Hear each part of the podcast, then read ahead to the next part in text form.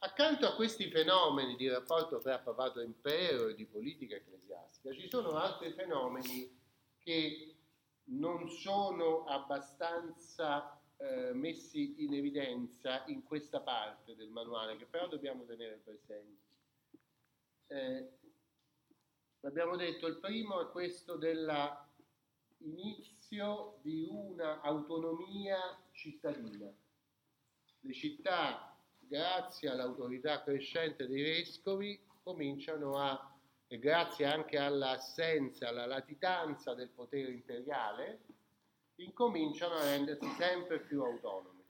Sono città composte di eh, laici che vengono ad abitare in città, lasciano le campagne e vengono in città eh, e che fanno eh, rifiorire abbastanza rapidamente un commercio che era stato molto trascurato per molti secoli.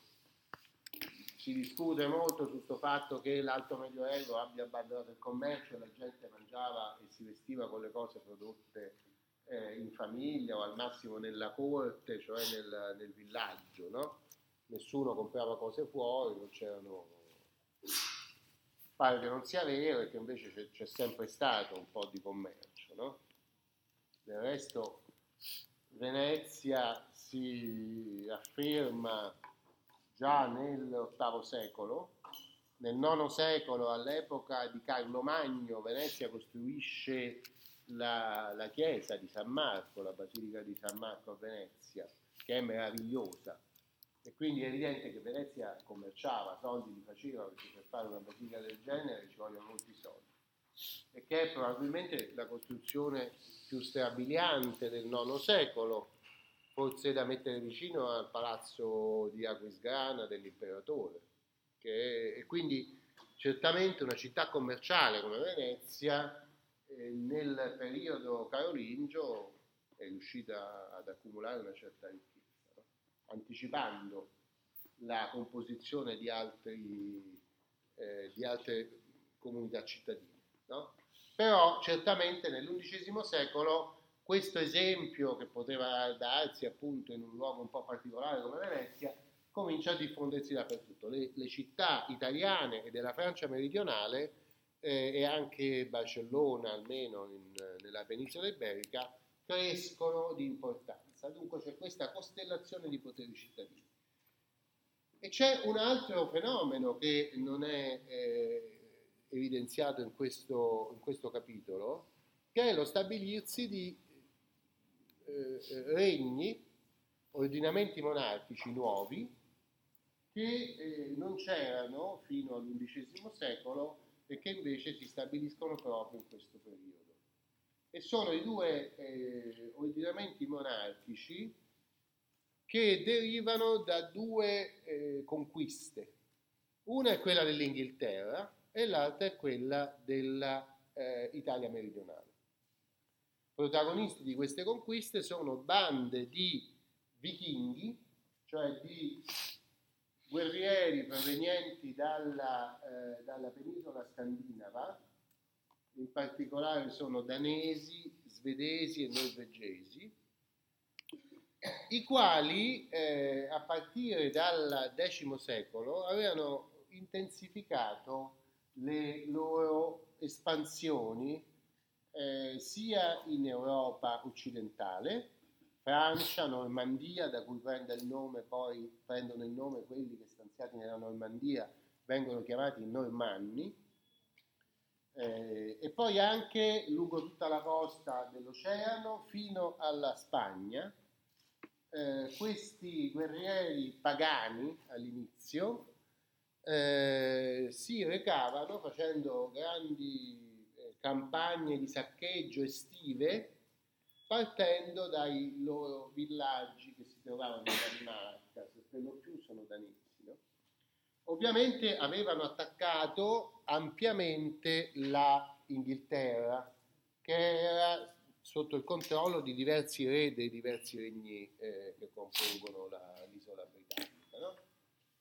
e per certi periodi i danesi si sono proprio stanziati sul territorio inglese eh, fino, eh, poi, poi, dopo erano stati respinti, fino alla svolta del, eh, del conquista dell'Inghilterra da parte di questi eh, vichinghi denominati normanni, eh, in una delle date che vale la pena di ricordarsi, perché è una delle date che almeno gli inglesi sanno tutti, che è il 1066, battaglia di Hastings. Perché questa, questo 1066 cambia completamente le cose per quanto riguarda la, eh, l'Inghilterra, la storia inglese. Eh, I normanni che invadono l'Inghilterra nel 1066 sono già cristiani si sono convertiti perché stavano in Normandia e si erano convertiti all'inizio del X secolo, si dice la, la data tradizionale è il 911. Si erano convertiti e dunque appena convertiti, come accadeva anche agli antichi re germanici, vengono legittimati dal Papa e dall'imperatore. E quindi il, il, i sovrani normanni sono considerati duchi dell'impero. Nello stesso secolo, qualche anno prima, alcuni gruppi di normanni cominciano a stabilirsi nell'Italia meridionale. Tra il 1030 e il 1060, 57-60, eh, questi gruppi di guerrieri normanni si diffondono, cominciano a controllare l'intera Italia meridionale, perché all'inizio chiamati dai eh, sovrani locali, specialmente i duchi longobardi, ex longobardi di Benevento, per difenderli contro arabi e bizantini. Questa difesa iniziale si trasforma abbastanza rapidamente in un'occupazione dell'Italia meridionale che viene favorita dalla Chiesa con l'obiettivo di lanciare la riconquista della isola di Sicilia che era caduta nelle mani arabi. Quindi, come era accaduto eh, per l'Inghilterra, anche nell'Italia meridionale, gli stessi gruppi che provenivano dalla Normandia costituiscono delle eh, unità, degli ordinamenti monarchici nuovi in seguito a una conquista. Questi due ordinamenti sono protagonisti della storia del diritto a partire dal XII secolo. E quindi mh, non si capisce perché si debbano relegare negli ultimi capitoli del libro, anzi nell'ultimo, eh, mentre invece costituiscono l'ambiente nel quale noi vediamo crescere anche quel fenomeno della scuola e della scienza del diritto, che anche se lo vogliamo mantenere al centro del nostro discorso, però dobbiamo sempre eh, porlo nel suo contesto.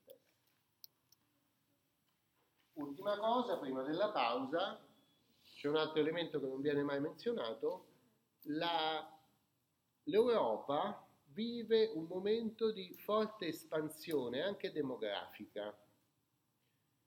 Alcune interpretazioni storiche, ormai abbastanza vecchie, gli anni di 50 anni fa, hanno collegato questo a una eh, variazione climatica, cioè un riscaldamento climatico. Lo leggevo ieri in libri abbastanza vecchi, eh, del 1970 cioè sembra che eh, a partire dal X secolo, del 900 d.C., ci sia stato un po' di riscaldamento. Tanto che pare che nell'undicesimo e XII secolo cresceva l'uva fino all'Inghilterra. Quindi è abbastanza più caldo. Poi la Groenlandia si era un po' scongelata e quindi i vichinghi sono andati anche in Groenlandia. Dalla Groenlandia molto probabilmente anche in Canada sono arrivati senza rendersi conto di stare in Canada. No? Ehm, forse è stato questo, comunque eh, stati, c'è stata una forte espansione economica, mh, cibo in abbondanza e gli europei diventano più sicuri di sé, diciamo così, e quindi noi assistiamo a questa esplosione un po' anche di violenza, cioè i normanni fondano regni conquistandoli e pochi anni dopo eh, l'Europa lancia una crociata, la prima crociata nel 1096, per andarsi a, a riconquistare il regno, il, il, sepolcro di Cristo a Gerusalemme. No? Quindi c'è veramente una forza espansionistica della, dell'Europa che fino a, a questo XI secolo aveva quasi sempre subito, al massimo si era difesa ma aveva subito anche in modo molto rilevante eh, le aggressioni degli, dei musulmani in eh, Spagna, in Sicilia, fino abbiamo visto a Poitiers, fino a Roma nell'846 e anche dall'est di altri popoli eh, aggressivi e anche dalla Scandinavia di questi vichinghi che arrivavano con le navi lungo i fiumi a saccheggiare le città. No? Ecco, a partire dall'undicesimo secolo sembra che avendo integrato i vichinghi che sono diventati normanni e anche gli ungheresi che si sono convertiti pure loro quindi hanno smesso di fare eh, razzia in Europa, eh, il continente si, prende sicurezza e diventa anche molto più aggressivo di prima, è un po' più pericoloso. Facciamo la pausa.